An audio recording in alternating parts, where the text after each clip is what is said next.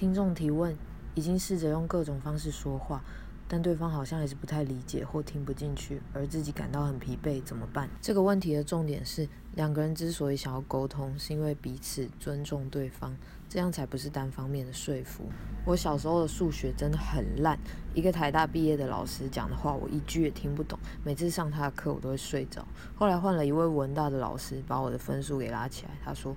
因为我以前也很笨，每个人能提供的其实只有自己的主观经验，而彼此的心都要清出一块空间，让对方的言辞能够进来，这样才有可能开始理解。所以重点是得先找出能承载理解的共通语言、共通价值观。有时候讲道理太过艰涩，可以先从吐露情绪开始，接收对方的感觉。此时也要细心留意自己的感觉，不要勉强了自己，也很重要。沟通需要足够的时间和从容的空间，